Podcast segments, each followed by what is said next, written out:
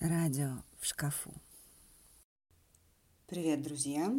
С вами снова радио в шкафу и коллекция забавных историй.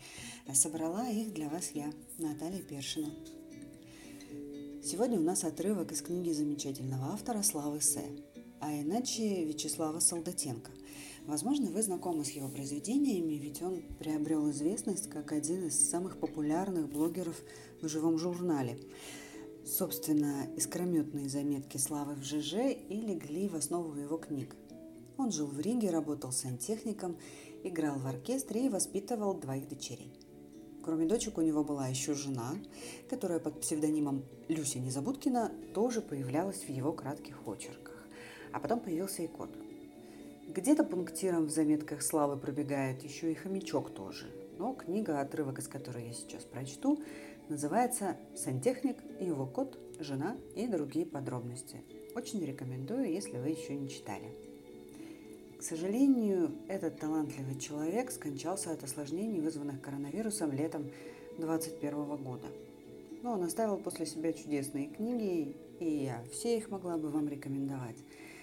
Вот меня очень восхищает то, что Вячеслав Солдатенко умел так описывать самые заурядные, повседневные – и даже бытовые происшествия, что они приобретали какое-то особое очарование. И даже не смешное он умел сделать очень смешным. Ну, послушайте и сами убедитесь. Кот написал в женский сапог.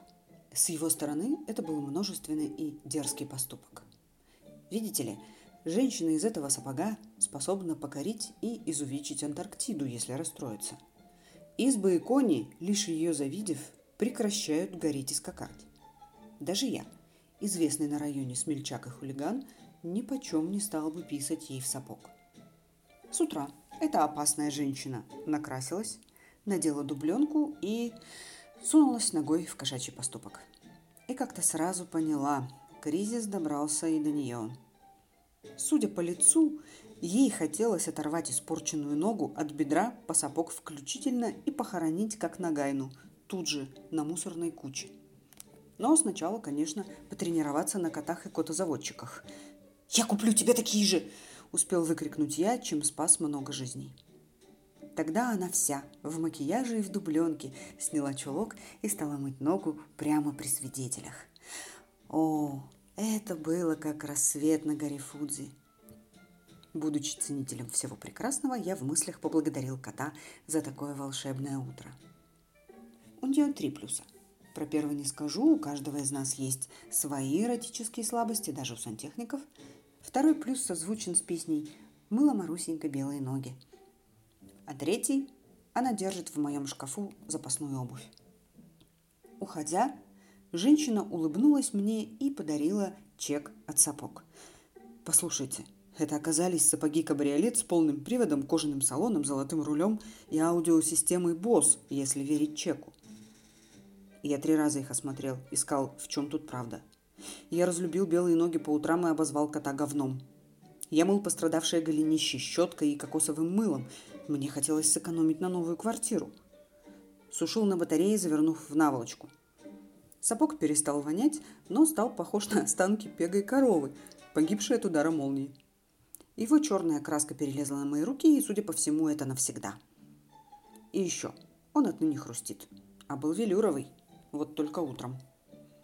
Теперь у нас с котом есть свои женские сапоги 39 размера. Один черный, другой ржавый.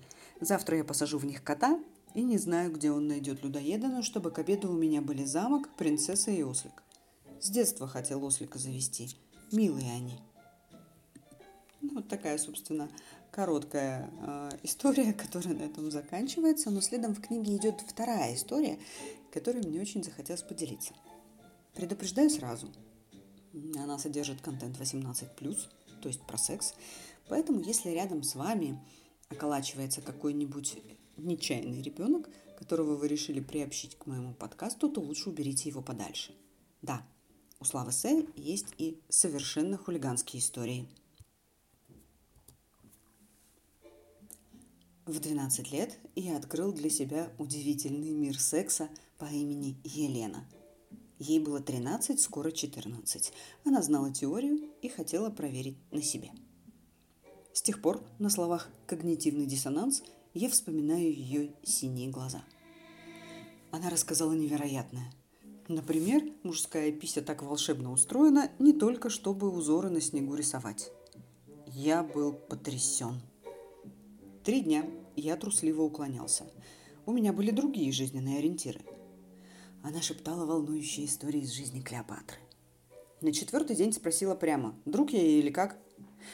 Так, спасая товарища, я ступил на скользкую тропу интимных отношений. Телевизор моего детства учил, как врать Мюллеру при встрече и никак не освещал механику грехопадения. А нам приспичило погрязнуть. Камасутру на русский еще не перевели. И мы не знали эти 300 невероятно удобных поз – подарок индийских гимнастов советским пионерам. Поэтому легли на бок, укрылись одеялом и приступили – Э, дальше непонятно. Она закрыла глаза и улыбнулась. Похоже, ей сразу стало нормально. Но мой одноглазый змей еще не проник в шалаш застенчивых ирисов. Насколько я его знал, он бы не смог без меня найти дорогу. А сам я ничего в Лене не узнавал на ощупь. В те далекие годы я с трудом разбирался в неосвещенных женщинах. Что под одеялом казалось одним, на свету могло оказаться коленом. Тут она опять закрыла глаза и сказала, что это кайф. Я подумал, ну ладно. Лена мне нравилась как человек. Я долго потом еще верил, что цвет, размер и упругость не важны, а важно наше мужское обаяние. С этой верой я оставил большой секс на долгих 8 лет. Потом меня забрали родину сторожить. В казарме по ночам проходят познавательные диспуты. Темы такие – у женщин какой народности самые маленькие штучки? Куда надо нажимать на женщине, если она пытается откусить вам петушка? Как с подручными средствами продезинфицировать проститутку эконом-класса? 10 способов склонить к адюльтеру стюардессу, которая замужем за первым пилотом. Как одним взмахом языка заставить ее прыгнуть на стену? Еще другие способы заставить ее прыгнуть на стену. Я так понял, главное в сексе, чтобы она прыгнула. Прыжками женщина дает понять, насколько вы ей симпатичны. Других способов благодарить они не знают. Так гласит военная теория секса. Если стена осталась незапрыганной, это фиаско. Вот тогда-то я и понял. Лена мне врала. И хоть я не спрашивал, мне рассказали пару верных способов. Так, друзья, вот тут сразу хочу сказать, Уберите подальше от э, источника звука детей и особо впечатлительных мужчин, потому что дальше подкаст содержит сцены насилия, хоть и очень смешные, и некоторые подробности мужской анатомии. Отдельно хочу обратиться к юным, неопытным и доверчивым молодым людям. Никогда так не делайте. Помните, у меня вот тут э, есть сейчас табличка сарказм, просто вы ее не верите. Итак, чему научили Славу С. коллеги по казарме? Первый метод опасный. Возьмите в правую руку нож, в левую свое половое отличие от женщин. Извините, у меня кончились синонимы.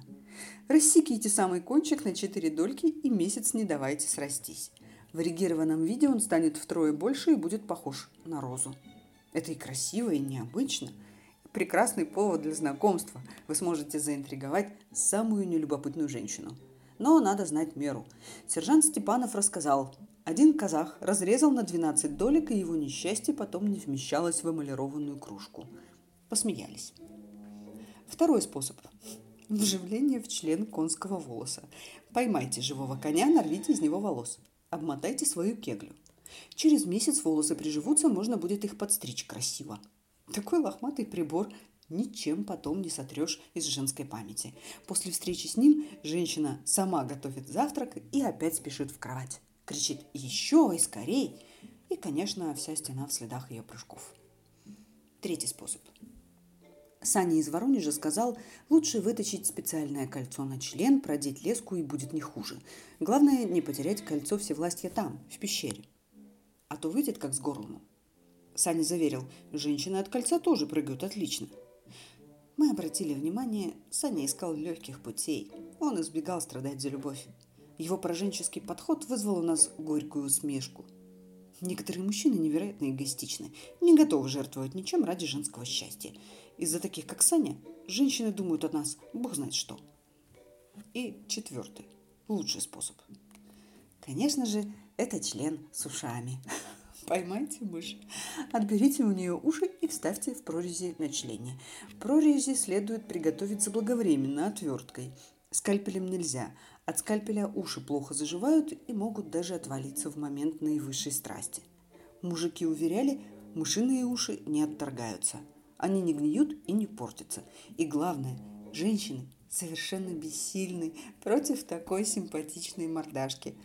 Даже могут поцеловать, когда разойдутся – и со стен просто не слазят, вы уже догадались.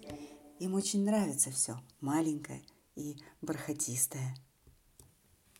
Ну вот, собственно, все. Это были короткие истории от Славы С. Описание названия его книги и даже ссылку, где ее можно приобрести, я оставлю а, в описании подкаста. Спасибо, что были со мной. Скоро встретимся.